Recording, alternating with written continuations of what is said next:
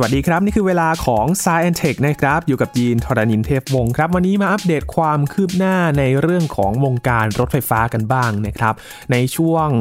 1 เดือนกว่าๆที่ผ่านมานะครับ นับตั้งแต่ขึ้นปีใหม่ 2021 นี้มีหลายเรื่องที่เกี่ยวข้องกับรถไฟฟ้าที่น่าสนใจเลยทีเดียวครับ วันนี้มาอัปเดตกันใน s าย e n Tech นะครับ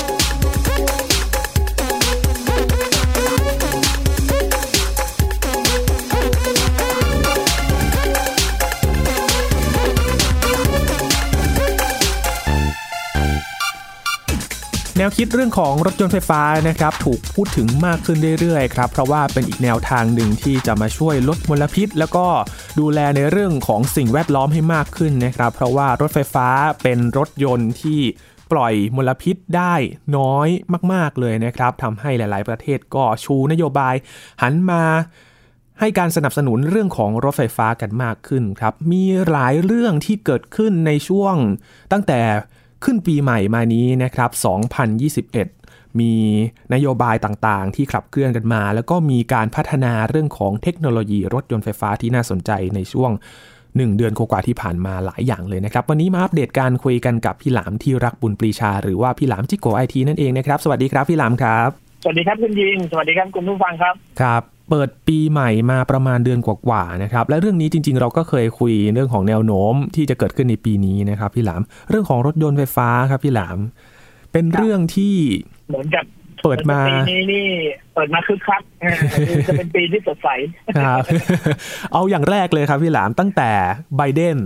ครับสาบันตนเข้ารับตำแหน่งนะครับ ผ่านไปไม่ถึงหนึ่งสัปดาห์เท่านั้นครับครับเขาประกาศนโยบายมาชัดเจนเลยครับพี่หลาม ออกคำสั่งเปลี่ยนรถยนต์ที่ใช้ในหน่วยงานรัฐบาลนะครับ ทุกคันให้เป็นรถไฟฟ้าครับพี่หลาม และก็เน้นเลยนะครับครับว่าผมรถยนต์ไฟฟ้าที่เขาใช้เนี่ยจะต้องเป็นรถยนต์ที่ประกอบในประเทศเท่านั้นครับ โอ้ไอ้อย่างนี้เทสลาประกอบในจีนก็ซื้อไม่ได้ใช่ไหมฮะอันนี้ต้องดูว่าเขาจะสั่งมายังไงนะ เอ่อต้องไปสั่งจากของ General Motor อย่างเดียว จริงๆก็มีหลายเจ้าใช่ไหมครับ ที่อย่างอาเทสลานะครับฟอร์ดนะฮะ GM General Motor นะครับ ที่เขาก็เป็นของฟอร์ดอเมรินี่กา ตัวที่เป็นตัวที่เป็น production สำหรับขายคนทั่วไปยังไม่มีมาเลยครับอืมยังยังยังไม่มีฮะครับยังยังเป็นยังเป็นรถ prototype อยู่ ครับ แสดงว่าถ้าอยากจะใช้จริงในริท้งองตลาดก็ ยังมีน้อยอยู่ครับ ยังมีน้อยอยู่มครับครับ ถ้าจะใช้จริงๆเนี่ยต้องไปสนับสนุนเรื่องของการลงทุนเลยนะครับพี่หลาม ใช่ใช่ครับ เพราะว่าจริงๆสิ่งหนึ่งที่ไบเดนน่าจะสืบทอดต่อจากสิ่งที่ทรัมป์ทำนะครับ มีเรื่องหนึ่งที่ดีครัก็บคือพยายามต้อนให้ผู้ผลิตที่เป็นแบรนด์ USA ทั้งหลายเนี่ย ย้อนกลับมาผลิตที่ประเทศของตัวเองเถอะอืม เพื่อให้คนอเมริกันที่เป็นชนชั้นแรงงานเนี่ยนะครับ เขาจะได้มีงานทำบ้างครับนะครับ อันนี้เป็นเรื่องดีซึ่งผมว่า อันนี้เป็นสิ่งที่ทำทำแล้ว แล้วรู้สึกว่า เออมันมันเข้าถึงผู้คนแล้วมันก็เป็นเรื่องที่มีเหตุผลที่ดีนะครับ ควรจะสารต่อเรื่องนี้นะฮะแต่ไม่รู้ว่าเขาจะเห็นด้วยหรือเปล่านะฮะต้องรอดูคุณไบเดนอีกทีหนึ่งครับ แต่ว่าเปิดมาก็น่าสนใจเลยนะครับ ภายในสัปดาห์เดียวนี่จะเน้นเรื่องของพลังงานสะอาดนะครับ พยายามที่จะลด การปล่อยคาร์บอนเป็นศูนย์ก็คือใช้รถยนต์ไฟฟ้ากันมากขึ้น แล้วก็ไปกลับไปร่วมมือกับข้อตกลงปารีสที่จะลดโลกร้อนอีกนะครับพี่หลามน่าสนใจเลยทีเดียวเปิดมาปีแรกแล้วก็นโยบายนี่ชัดเจนมากๆเลยครับ เรื่องของสิ่งแวดล้อม ข้ามไปที่ทีเดียวนี้ได้ทั้งโล่รางวัลได้ทั้งชื่อเสียงครับแต่คุ้มค่าจริงๆครับครับ ข้ามไปที่นอร์เวย์ครับพี่หลามอันนี้น่าสนใจมากๆเลยครับครับเพราะว่าฝั่งยุโรปเนี่ยจริง ๆเขาก็ เน้นรถไฟฟ้ามาตั้งแต่ไหนแต่ไรกันแล้วนะครับ เน้นเยอะกว่า USA เยอะมากครับทางอืมยุโรปเนี่ย เพราะว่าต้องบอกว่าประเทศทางยุโรปเนี่ย เป็นภูมิประเทศที่ไม่สามารถขุดน้ำมันได้เองเลยครับนะฮะน้อยมากขุดได้แต่น้อยมาก มันไม่ใช่โซนที่อย่างตะวันออกกลางหรืออะไรเงี้ยฮะอย่างสหรัฐอเมริกาเองเนี่ย จริง ๆเขาก็ไม่ได้จะสนับสนุนเรื่องของพลังงานสะอาดเต็มตัว เพราะว่าอย่าลืมนะครับว่า ทรัพยากรที่เป็นเชื้อเพลิงฟอสซิลในโลกเราเนี่ยตอนนี้นะฮะถ้าจะหมดเนี่ยจะหมดที่ตะวันออกกลางก่อนครับเพราะทางตะวันออกกลางนี่ขุดกันเป็นร่ำเป็นสันมาก แต่จะมีอยู่อีกทวีปหนึ่งครับ ที่ยังไม่ได้ขุดน้ำมันเลยนะฮะที่ไหนนั่นก็ครับคืพี่อหลามอเมริกาเหนือตอนกลางครับ ก็คือสหรัฐอเมริกานั่นเองครับสหรัฐอเมริกามีพื้นที่ที่มีบ่อขุดเจาะน้ำมันนะครับ เยอะมาก ทางฝั่งประเทศที่เป็นทางฝั่งมลรัฐที่เป็นทะเลทรายครับ อืมอย่างพวกเท็กซัสอะไรเงี้ยนะฮะครับคือใต้ดินนั้นน่ะ ยังมีน้ำมันอีกเยอะมากนะครับ ยังมีเชื้อเพลิงฟอสซิลอีกเยอะมาก ซึ่งเขาจะไม่ใช้เลย เขาจะรอใช้เป็นคนสุดท้ายของโลกนี้ แล้วเขาจะเป็นมหาอำนาจโหเออแต่ก็เก็บไว้อยู่ กักไว้ก่อน เก็บไว้ครับ เก็บไว้ครับ เขาอาจจะสนับสนุนครึ่งๆครับคือถ้าบอกนะถ้าให้ผมพูด ก็คือ USA จะเดินเรื่องรถไฟฟ้าไม่เป็นตัวครับ อืม ส่วนทางยุโรปนี่เป็นตัวแน่นอน เพราะว่าครับทางเขานี่ไม่อยากใช้ไม่อยากพึ่งพาน้ำมันอยู่แล้ว เขาอยากจะไปเชื้อเพลิงชนิดอื่นอยู่แล้วนะฮะครับเพราะอย่างนอร์เวย์เนี่ยน่าสนใจนะครับพี่หลามข้อมูลจากปีที่แล้วเนี่ย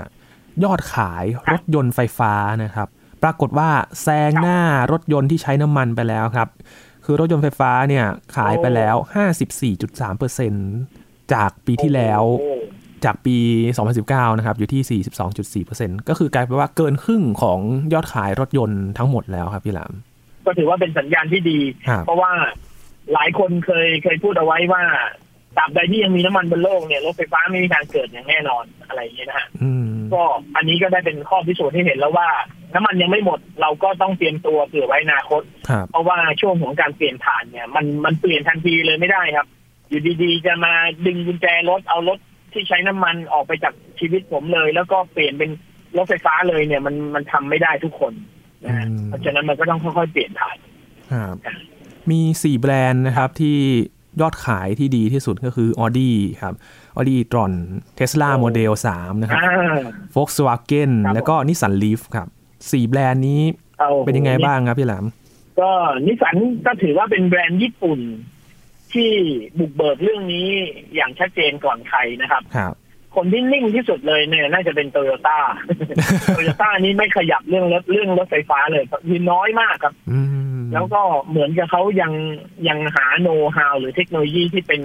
สิทธิบัตรของตัวเองไม่ได้ ผมว่ากำลังซุ่มเตรียมอยู่ครับนะฮะนิสสันก็เลยจะขายดีมากๆ ในตลาดยุโรปแล้วก็ในตลาดอเมริกันนะฮะครับทั่วโลกเลยก็นิสสัน Leaf ขายดีมากครับ เพราะว่า แต่มาประเทศไทยเนี่ยขายไม่ดีเพราะว่าเจอกำแพงภาษีนะฮะอืมกำแพงภาษีประเทศไทยเนี่ยถ้าลดนำเข้าร้อยเปอร์เซ็นเนี่ยมันจะสูงมากครับครับมันเลยทำให้ราคานิสสัน Leaf ในบ้านเราเอ่อล้านเก้าเนี่ยใช่ไหมฮะตอนเปิดตัวทีแรกล้านเก้าครับซึ่งที่ญี่ปุ่นเนี่ยรุ่นออปชั่นน้อยสุดนะฮะเก้าแสนกว่าบาทเองนะครับอืมมันราคาต่างกันเท่าตัวเลย มันเลยทำให้ไม่ได้รับการตอบรับเท่าที่ควรครับ ส่วนยี่ห้ออื่นก็อันนี้ก็เป็นเจ้าทางยุโรปอยู่แล้วเนาะครับอ่าไม่ว่าจะเป็นโฟล์สวาเกนหรือว่าอ u ดี้นะฮะ ครับ ก็อันนี้เขาก็บุกเบิก อย่างอ u ดี้ก็บุกเบิกเรื่องของเรื่องของรถไฟฟ้ามาเป็นรายแรก ๆ เป็นรายต้นๆเหมือนกันนะฮะ ครับอ u ดี้อีตรอนเนี่ยผมได้ยินมาเกือบสิบปีแล้ว แล้วคุณยินทราบไหมครับว่าในวงการแข่งฟอร์มูล่าอีนะฮะฟอร์มูล่าอีหรือรถไฟฟ้านะฮะฟอร์มูล่าอีวี อ u ดี้ก็เป็นแชมป์อยู่นะครับอ u ดี้อีตรอนอ่าเป็นรถไฟฟ้าที่ที่เป็นแชมป์โลกอยู่นะครับถือว่ามีประสิทธิภาพสูงมากๆ ครับผมอืมจะเห็นว่าแบรนด์ยุโรปเนี่ยหันมาใส่ใจอย่างชัดเจนเลยนะครับ มันมีหลายปัจจัยเหมือนกันนะครับ ที่ทำให้รถไฟฟ้าขายดีทั้งนโยบายรัฐเอง แล้วก็ผู้ลงทุนที่เขาลงทุนกัน เป็นความร่วมมือกันนะครับ ถึงทำให้จูงใจคนใช้รถไฟฟ้ากันมากขึ้นนะครับ ใช่ครับ เพราะว่าต้องอย่าลืมครับว่า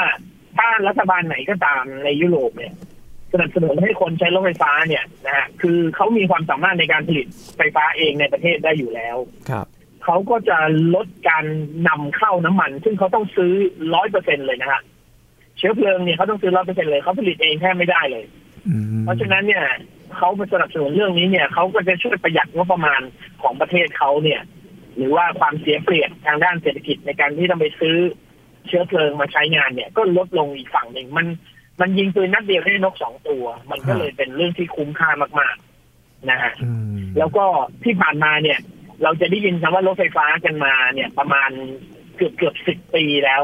ที่ผ่านมาเนี่ย มันเหมือนมันไม่เจริญเติบโตสักทีใช่ไหมฮะมันเหมือนมันไม่เกิดสักทีในระหว่างที่มันไม่เกิดเนี่ย มันก็จะมีสถานีชาร์จนะฮะ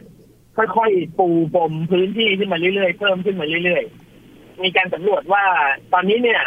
ประเทศทางแถบยุโรปเนี่ยถือเป็นประเทศที่มีฟ a ซิลิตี้ในเรื่องของที่ชาร์จไฟจุดชาร์จรถไฟฟ้านะฮะ เรียกว่าสมบูรณ์ที่สุดในระดับโลกแล้วครับ ถ้าเราจะไปวิ่งในยุโรปเนี่ยไม่ว่าจะเป็นอังกฤษฝรั่งเศส เยอรมันอิตาลีสเปนนะครับครับไปประเทศเหล่านี้เนี่ย เจอที่ชาร์จแทบจะทุกระยะที่รถคุณสามารถวิ่งได้ เพราะฉะนั้นไม่ต้องห่วงเลย อืมครับเพราะหลาย ๆ คนห่วงครับผมเรื่องเรื่องของสถานีชาร์จนะครับฮะจะมีที่ชาร์จเพียงพอหรือไม่ ถ้าวิ่งในระยะไกล ๆ เนี่ย จะไปหมดกลางทางหรือเปล่าแบบนี้ แต่ว่ายุโรปนี้ก็พยายามที่จะเติมจุดอันนี้ให้มากขึ้นก็หายห่วงเรื่องนี้ไปได้ ใช่ครับ เมืองนอกเขาชัดเจนครับคุณยินครับ คือจุดชาร์จรถอันเนี้ยชาร์จเข้าบัตรเครดิตมีระบบสมาชิก member จ่ายเงิน กันอย่างจริงจังคือ คือเขาไม่ต้องมาหลอกกันนะครับอืมนะผมใช้คำนี้เพราะว่าอะไรอย่างบ้านเราเนี่ย ที่ชาร์จก็เยอะนะครับ มันเป็นการสร้างความเข้าใจผิดตั้งแต่ต้น เราใช้ไฟบ้านเรายังต้องเสียค่าไฟ แล้วทำไมเราชาร์จไฟรถเรานอกสถานที่นอกบ้านเรา เราจะไปชาร์จฟรีได้ยังไงครับ ไฟฟ้ามันไม่ฟรีครับอืมใช่ไหมฮะคนไทยเนี่ย perception ผิด ไปเข้าใจว่าต้องชาร์จฟรีหรือไปคิดเอาเองว่าอยากได้ฟรี แล้วพอมันมีคนไปตั้งหัวชาร์จ แล้วมันก็ไม่มีใครออกค่าไฟ มันก็เลยเป็นหัวชาร์จที่ไม่ได้ใช้งาน เพราะว่าไม่มีใครจ่ายไฟให้ครับเพราะทุกคนไปชาร์จแบบไม่จ่ายตังค์หมดเลยอ๋อมันก็เลยไม่ถูกเรื่องอะครับครับอ่าถ้าเอาแต่จอย่างในริงยุโรปเนี่ยเขาจริงจังเลยเอ้ยคุณจะชาร์จก็ฟาสต์ชาร์จก็จ่ายแพงกว่านะสโลชาร์จก็จ่ายถูกกว่า คุณอยากได้แบบไหนคุณเสียเวลารอได้เมื่อไหร่รอก็รอนะฮะๆอืมใช่ไหมฮะมันครับก็เลยชัดเจนครับ บ้านเราเนี่ยต้องแก้เรื่องนี้เพราะ แทนที่จะพัฒนาเนี่ยกลายเป็นว่าเราไปสร้างปัญหาขึ้นมาอีกอืมนะฮะแล้วจุดชาร์จรถพวกนี้เนี่ยไม่ได้ใช้นานๆพังครับอืมถึงเวลาจะใช้ใช้ไม่ได้อีก เพราะว่ามันไม่เคยถูกใช้งานครับมันไม่ได้รับการแมนเทนแนนอืมนะฮะกลายเป็นปัญหาอีกครับ แทนที่จะมาสร้างสรรค์กันกลายเป็นปัญหาขึ้นมาอีกครับ คือจุดมีแล้ว แต่ว่าพอใช้ก็มีคำถามจริงๆ มันก็เหมือนเติมน้ำมันใช่ไหมครับพี่หลามคือเติมน้ำมันเราก็ต้องจ่ายตังค์ถูกนะถูก ผมก็ไม่รู้ว่าเราไปเอาความคิดไปจากไหนว่าต้องชาร์จฟรีอืมคือเราไปเพ่งประเด็นว่า ใช้รถไฟฟ้าแล้วประหยัดกว่าน้ำมันอะไรเงี้ย ซึ่งจริง ๆ มันไม่ใช่ครับในยุโรปเนี่ยเขาไม่เคยชูประเด็นว่าใช้รถไฟฟ้าแล้วประหยัดกว่ารถน้ำมันเลยมเขาบอกว่าค่าไฟที่คุณเติมเนี่ย มันเป็นค่าใช้จ่ายเทียบเท่ากับที่คุณเติมน้ำมันเลยสัดส่วนมันไม่ได้ต่างกันเลยครับครับคุณเคยเติมน้ำมันขับรถวิ่งค่าใช้จ่ายกิโลละหนึ่งบาท คุณชาร์จไฟก็กิโลละหนึ่งบาทเหมือนกันอืมแต่สิ่งที่เราได้คือเราลดการใช้น้ำมัน ลดการปล่อยไอเสียสู่สิ่งแวดล้อมใช่ไหมฮะครับ แล้วก็เป็นพลังงานทดแทนมันคือพลังงานใหม่ แต่ค่าใช้จ่ายมันเท่าเดิมมันไม่ได้ดีกว่าอืมของบ้านเราเนี่ยมาถึงเลยโอ้ยรถไฟฟ้าไม่ต้องเติมน้ำมันประหยัดอ้าว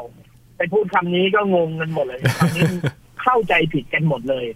อืมคนก็นึกว่าดีใจ เอ้ยซื้อมาเนี่ยนะ แหมเราไม่ต้องเติมน้ำมัน เราก็ประหยัดค่าน้ำมัน เดือนหนึงเราเคยเติมน้ำมันเท่าไหร่เราก็ประหยัดค่าน้ำมันไปได้เท่านั้นเลยอุ้ยดีจริงครัๆบลืมคิดไปว่าไฟฟ้าเนี่ยมันมันไม่ได้มันไม่ได้มีมาเป็นอยู่บนพื้นดินตามธรรมชาตินะฮะมันต้องสร้างขึ้นมามันต้องผลิตขึ้นมา อืม ก็เลยเป็นปัญหาขึ้นมาครับครับโอ้โหที่ชาร์จต้องทำความเข้าใจกันใหม่เลยนะครับว่า จริงๆมันก็เสียตังค์เหมือนกันนั่นแหละ แต่ว่าอาจจะสูงกว่าด้วยซ้ำถ้าเอาในแง่ความเป็นจริงในตอนนี้นะครับ เพราะว่าความต้องการไม่ได้มากมายขนาดนั้น ก็ต้องมีค่าใช้จ่ายเรื่องของการใช้พลังงานที่จะไปเติมเข้ารถยนต์ด้วย แต่มีข้อหนึ่งครับที่เชื่อว่าหลาย ๆ คนกังวลนะครับพี่หลาม คือรถไฟฟ้าเนี่ยเติมอ่าไม่ใช่เติมสิ ชาร์จพลังงานครั้งเติมเป็นสครั้งหนึ่งเนี่ย มันวิ่งได้ไม่ไกลเท่ารถน้ำมันครับพี่หลาม นี่ถือว่าเป็นโจทย์ใหญ่มากๆเลยนะครับสำหรับผู้ผลิตว่าจะทำยังไงให้มันแบบวิ่งได้ไกล จริง ๆ จริง ๆ ตอนนี้เนี่ย การพัฒนาของรถไฟฟ้าเนี่ยหลาย ๆ ยี่ห้อนะฮะก็สามารถพัฒนาเรื่องของความจุแบตเตอรี่แล้วก็ประสิทธิภาพของมอเตอร์เนี่ยให้วิ่งได้ไกลครับเกือบเกือบจะเท่าต้องใช้คำว่าเกือบจะเท่านะฮะเกือบจะเท่าการเติมน้ำมันหนึ่งถังเต็มถัง รถยนต์เนี่ย โดยทั่วไปเติมน้ำมันหนึ่งถังเนี่ยเราก็วิ่งได้กันประมาณหนึ่งพันกิโลนะฮะโดยเฉลี่ยนะครับ รถเล็กรถใหญ่ต่างกันไป ครับ ตอนนี้รถไฟฟ้าชาร์จเต็มหนึ่งร้อยเปอร์เซ็นก็ประสิทธิภาพสูงสุดก็วิ่งกันอยู่แถวๆหกร้อยกิโลเจ็ดร้อยกิโลแปดร้อยกิโล มันก็แปดสิบเปอร์เซ็นของของเอ่อรถน้ำมันแล้วนะอืมแต่มันมีปัจจัยหนึ่งก็คือการชาร์จมันไม่เหมือนการเติมน้ำมัน ครับ เติมน้ำมันเนี่ยกดเติมปื๊ด สองนาทีก็เสร็จละอ่าแต่ชาร์จไฟมันเร็วสุดเนี่ยฟาสต์ชาร์จยังต้องมีชั่วโมงครึ่งสองชั่วโมง อืมอ่า มันก็เลยยังเป็นอุปสรรคตรงนี้อยู่ แต่ถามว่ามันพัฒนาไหมมันพัฒนาขึ้นมากนะครับครับในยุคแรกๆเนี่ย โอ้โหรถไฟฟ้าหลาย ๆ รุ่นหลาย ๆ ยี่ห้อที่ออกมาขายเนี่ยวิ่งได้สองร้อยกว่ากิโลเดี๋ยวตอนนี้ถ้าไปดูรถจากจีนเนี่ย คือเขาจะไม่สามารถใส่แบตเตอรี่คุณภาพสูงได้ ถ้าเราซื้อรถไฟฟ้าจากจีนมาเนี่ย ตอนนี้จะวิ่งได้แค่ประมาณสองสามร้อยโลแค่นั้นเองอืม จะได้ไม่ไกลกว่านี้ ครับ อย่าง Nissan Leaf ก็พัฒนาล่าสุดก็วิ่งได้ถึงสี่ห้าร้อยโลต่อการชาร์จหนึ่งครั้งละใช่ไหมฮะครับห้าร้อยกิโลเมตรต่อการชาร์จหนึ่งครั้งนี่ผมว่าก็มันเริ่มใช้งานได้ในชีวิตจริงแล้วล่ะแบบขับรถไปทำงานไปมันกลับมันก็ใช่ใช่ มันเริ่มดีแล้วอะ มันเริ่มดีขึ้นแล้ว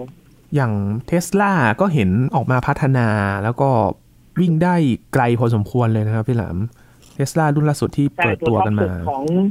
ของโมเดล S นะฮะโมเดล S นี่ตัวท็อปสุดเนี่ย วิ่งได้แปดร้อยยี่สิบสามกิโลครับโอ้โอ้โหไกลมากไกลมาก คือสามารถวิ่งจากกรุงเทพไปเชียงใหม่ พอไปถึงตัวเมืองเชียงใหม่เนี่ย สามารถขับขึ้นดอยสุเทพแล้วก็ขับลงมาแล้วก็ไปขับไปดอยอินทนนท์แล้วก็ลงมาแล้วก็แวะเที่ยวแถว แถวแถวมอเชียงใหม่เนี่ยไปกินไก่ทอดเที่ยงคืนได้เลยก่อนเข้าบ้านฮะ โอ้โหแปดก็ถือว่ากิโลประสิทธิภาพดีนะครับ คือคือคนส่วนใหญ่จะวัดอย่างนี้ครับ เขาบอกว่าถ้ารถไฟฟ้าคันไหน วิ่งจากกรุงเทพไปเชียงใหม่ลูกเดียวไม่ได้นะไม่ work อ่าอ่า ทีนี้อะ Tesla Model สามเอ้ย Model S ก็เลยบอกว่า นี่ไงแปดร้อยยี่สามกิโลไปเชียงใหม่ได้แน่นอน แวะขึ้นดอยได้อีก แวะแวะเที่ยวดอยได้ด้วย อืม แสดงว่าแนวทางที่จะพัฒนาให้วิ่งไกลกว่านี้ก็เป็นไปได้อยู่ ถ้าถามผมนะ ผมว่าทีเด็ดของเรื่องรถไฟฟ้าเนี่ย มันยังมีอยู่ครับ แต่ว่ามันยังอยู่ในรถแมพมันยังไม่ถูกเปิดเผยอืมจริงๆเนี่ย มนุษย์เราทุกวันนี้เรายังใช้ลิเธียมไอออนกับลิเธียมโพลิเมอร์อยู่ ครับนะฮะเรายังไม่ข้ามไปเป็นลิเธียมโซเดียม หรือว่าแบตเตอรี่แบบอีกทฤษฎีหนึ่งเลยนะฮะ ถ้าเราไป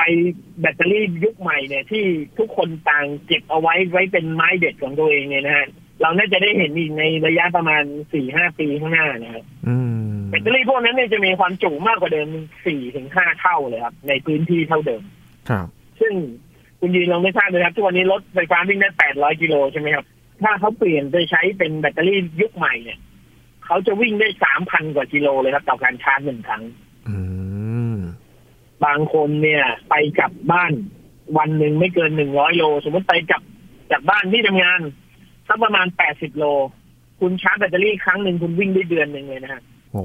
ใช่ไหมฮะแล้วก็ slow charge อยู่ที่บ้านตอนกลางคืน ไม่ต้องไปซื้อ fast charge เพราะว่า fast charge มันแพงมาก ก็ถือว่าโอเคเลยนะครับสำหรับการใช้ในชีวิตประจำวันถ้าเราแบบไม่ได้ไปไหนไกล หรือว่าใช้แบบอะไปทำงานไปกลับ เป็นอีกทางเลือกหนึ่งที่น่าสนใจ ใช่อ่า plug-in hybrid ครับ ตอนนี้เนี่ยน่าจะเป็นทางเลือกลำดับต่อไปก่อนที่คนเราจะเปลี่ยนจากรถน้ำมันไปเป็นรถไฟฟ้านะครับ plug-in hybrid ก็คือ รถที่มีแบตเตอรี่ที่สามารถวิ่งได้ด้วยแบตเตอรี่เพียวครับๆในช่วงระยะเวลาหนึ่งนะฮะแล้วก็เรากลับมาบ้านเราสามารถเอารถเราเสียบปลั๊กบ้านแล้วก็ชาร์จไฟได้ ซึ่งพวกนี้จะใช้เวลาถ้าใช้ไฟบ้านนะครับ มันจะใช้เวลาชาร์จนานหน่อยสักประมาณแปดถึงสิบสองชั่วโมง พอชาร์จเต็มแล้วเนี่ยก็ถ้าวิ่งได้สักแปดสิบกิโลหรือร้อยกิโล มันก็จะเพียงพอต่อการใช้งานในหนึ่งวันครับสำหรับในเมืองนะฮะถ้าเราขับรถตื่นแต่เช้าขับรถไปที่ทำงานไปถึงที่ทำงานถ้ามีที่ชาร์จก็ชาร์จถ้าไม่มีที่ชาร์จก็ไม่เป็นไร ขับกลับมาบ้านได้ แบตหมดกลางทางก็เปลี่ยนไปใช้น้ำมันทันที อืม รถแบบนี้ครับ จะเป็นสิ่งที่ตอบโจทย์ในปีนี้และในปีหน้าในช่วงระยะเปลี่ยนผ่านนี้อืมเพราะว่าเราจะไม่ต้องเผชิญปัญหาว่าแบตหมดปุ๊บจะต้องไปหาที่ชาร์จ แล้วจะต้องไปจอดชาร์จสองสามชั่วโมงหรือเจ็ดแปดชั่วโมง เราก็เติมน้ำมันวิ่งเข้าที่จำเป็นต้องใช้ครับแล้วถ้าเราไม่จำเป็นต้องใช้น้ำมันเลยเนี่ย เดือนเดือนหนึ่งเราก็จะเสียแค่ค่าไฟอย่างเดียว เราก็จะสามารถใช้รถเหมือนรถไฟฟ้าได้เลย โดยที่ยังอุ่นใจอยู่ว่า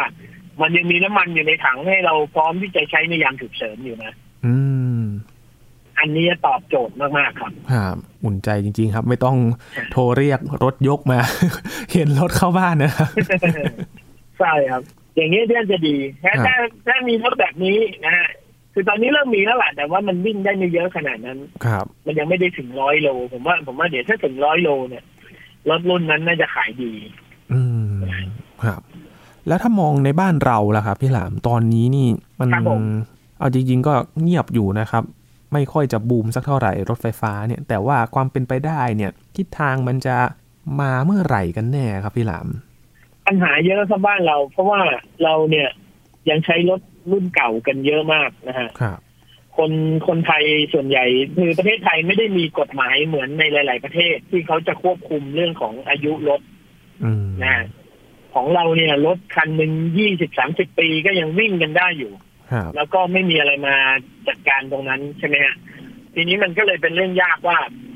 ถ้าเราจะเปลี่ยนคนมาใช้รถไฟฟ้าเนี่ยโอเค อาจจะเปลี่ยนคนรุ่นใหม่ได้กลุ่มหนึ่ง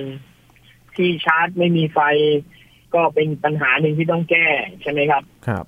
มันเลยทำให้ว่าเทรนด์มันเลยดูเงียบๆมันเลยดูไม่ค่อยฮือฮา มันเป็นเพราะว่าปัญหาเรายังมีอยู่เยอะ เราต้องค่อยๆแก้ทีละปัญหาครับ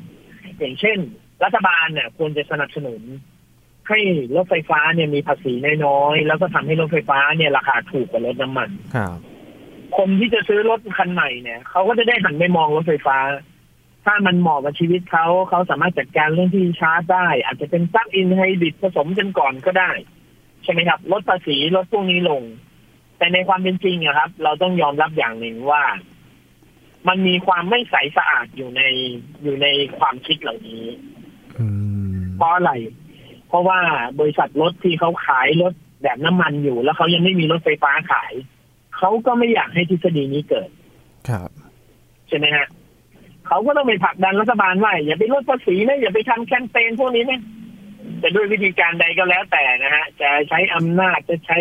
การเส้นสายหรืออะไรก็แล้วแต่ คือดึงเรื่องนี้ไว้นะฮะเรื่องนี้จะไม่เกิดในประเทศไทยได้อย่างอิสระเสรี เพราะว่าลำพังตัวมันเองจะเกิดเนี่ย ก็ต้องเจอกับปัญหามากมาย แถมยังมีคนที่ไม่ต้องการให้มันเกิดอีกมาดึงเรื่องนี้ไว้อีกนะฮะมันก็เลยกลายเป็นว่ามันเกิดยากขึ้นไปอีกครับถ้าคุณผู้ชมมองแบบผมเนี่ยจะเห็นเลยว่ามันมีสองมุมที่ดึงเรื่องนี้ไว้ไม่ให้เกิดขึ้นมา ไม่ให้โผล่ขึ้นมาได้อืม นะฮะ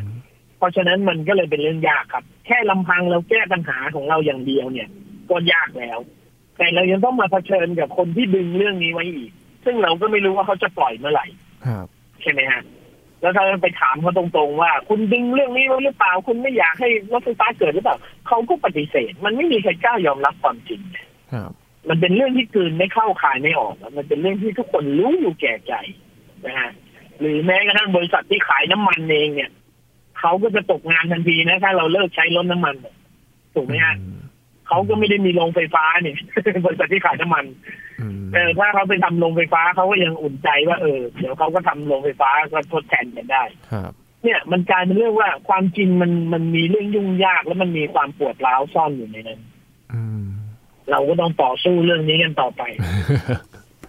รอกันต่อไปว่าจะ ทุ่มกันเมื่อไหร่ แต่ว่าก็เริ่มที่จะเห็นบางบริษัทเนี่ยเขาก็เริ่มจะตีตลาดเหมือนกันนะครับ ไม่นานมานี้ก็มีการเปิดตัวรถไฟฟ้าค่ะจะมาลงทุนในไทย ก็มีมีมีหลายมีหลายแบรนด์ที่แบบว่าพยายามที่จะขึ้นมาครับคือมันเหมือนการเปลี่ยนผ่านนะครับ พอเราจะเปลี่ยนมายุครถไฟฟ้าเนี่ย มันจะมีเรื่องหนึ่งครับ ที่ว่ามนุษย์เราเนี่ย มันจะไม่ได้เป็นเจ้าตลอดไปนะคนที่เป็นแบรนด์เดิมๆเนี่ย เขาจะไม่ได้เป็นเจ้าตลาดอีกต่อไป มันอาจจะเปลี่ยนมือก็ได้อืม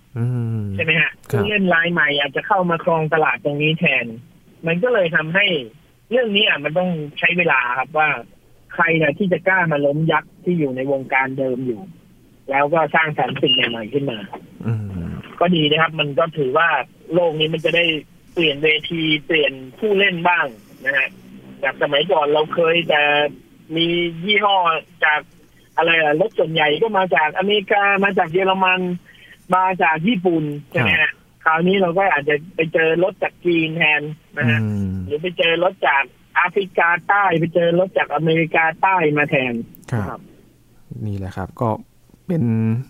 ความเปลี่ยนผ่านที่ค่อยๆจะเกิดขึ้นนะครับ แล้วหวังว่าไทยก็น่าจะตั้งเป้าหมายอย่างชัดเจนเร็วๆเหมือนกันนะครับ ว่าจะเปลี่ยนเป็นรถไฟฟ้าเมื่อไหร่ เพราะว่า ลองไล่ไทม์ไลน์แต่ละประเทศนะครับพี่หลามอย่างนอร์เวย์เนี่ยน่าจะเร็วสุดละภายในปี 2025 ก็อีก 4 ปีเองนะครับพี่หลามที่พยายามจะเปลี่ยนมาใช้รถไฟฟ้านะครับ อย่างอังกฤษเนี่ยจากเดิมเนี่ยเขาประกาศว่า 2040 เนี่ยจะไม่ขายรถน้ำมันละเขาก็ร่นให้เร็วขึ้นกว่าเดิมเป็น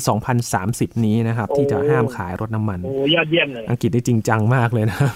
ขึ้นมา 10 ปี ฝรั่งเศสเนี่ยก็เหมือนกัน 2040 ครับพี่หลาม ที่เขาจะครับไม่ขายรถน้ำมันนะครับ แต่ญี่ปุ่นนี่ก็ฮะไม่แพ้กันครับพี่หลามไล่ตาติดติดๆก็คือปี 2035 นะครับ ก็จะพยายามจะไม่ขายรถน้ำมันเหมือนกันครับ นี่คือครับเป็นประปเทระศเทศไทยเอาปีไหนดีครับ ขอสัก 20 ปีนี่พอได้ไหมครับพี่หลามผมถ้าให้ผมเดานะประเทศไทยน่าจะสักประมาณปี 2,600 ครับ โอ้โห 2,600 นี่ปีพศใช่ไหมครับพี่หลาม ใช่ครับปีพศ2,600อืมขอเร็วกว่านี้ได้ไหมครับใช่ไม่แน่ใจไม่แน่ใจเหมือนกัน อันนี้เราลองเดากันดูเนี่ยเพราะเพราะว่าถ้าเอาแนวโน้มใช่จริงๆเนี่ยเราก็อยากให้มันเกิดขึ้นเร็วๆ ก็อยากจะให้หลายอ่าๆหน่วยงานโดยเฉพาะภาครัฐเองก็จริงๆ น่าจะเป็นหัวใจสำคัญเลยนะครับ ในการผลักดันที่จะให้มาตรการต่างๆ ในการจูงใจมาใช้รถไฟฟ้ากันมากขึ้นนะครับพี่หลามใช่แล้ว ครับนี่ก็คือแนวโน้มที่เกิดขึ้น ผ่านมาประมาณเดือนกว่าๆเท่านั้นครับที่เราเปิดมาปี 2021 นี้นะครับแล้วก็มีความเคลื่อนไหวเกี่ยวกับรถไฟฟ้าที่น่าสนใจ ภายในเวลาเดือนกว่าๆนี้มีหลายเรื่องเลยทีเดียวนะครับ วันนี้ขอบคุณพี่หลามมากๆเลยครับขอบคุณครับสวัสดีครับ นี่คือ Science Tech นะครับผู้ฟังติดตามรายการก็ได้ที่ www.thaipbspodcast.com นะครับรวมถึงพอดแคสต์ช่องทางต่างๆ ที่คุณกำลังรับฟังอยู่ครับ อัปเดตเรื่องราววิทยาศาสตร์เทคโนโลยี และนวัตกรรมกับเราได้ที่นี่ทุกที่ทุกเวลาเลยนะครับฝากติดตามข่าวสารทางโซเชียลมีเดียกันด้วยครับ Facebook Twitter และก็ Instagram รวมถึง YouTube นะครับค้นหาคำว่าไทย PBS Podcast ครับ ช่วงนี้ยีนทอรานินเทพวงศ์พร้อมกับพี่หลามที่รักบุญปรีชา ลาไปก่อนนะครับ สวัสดีครับ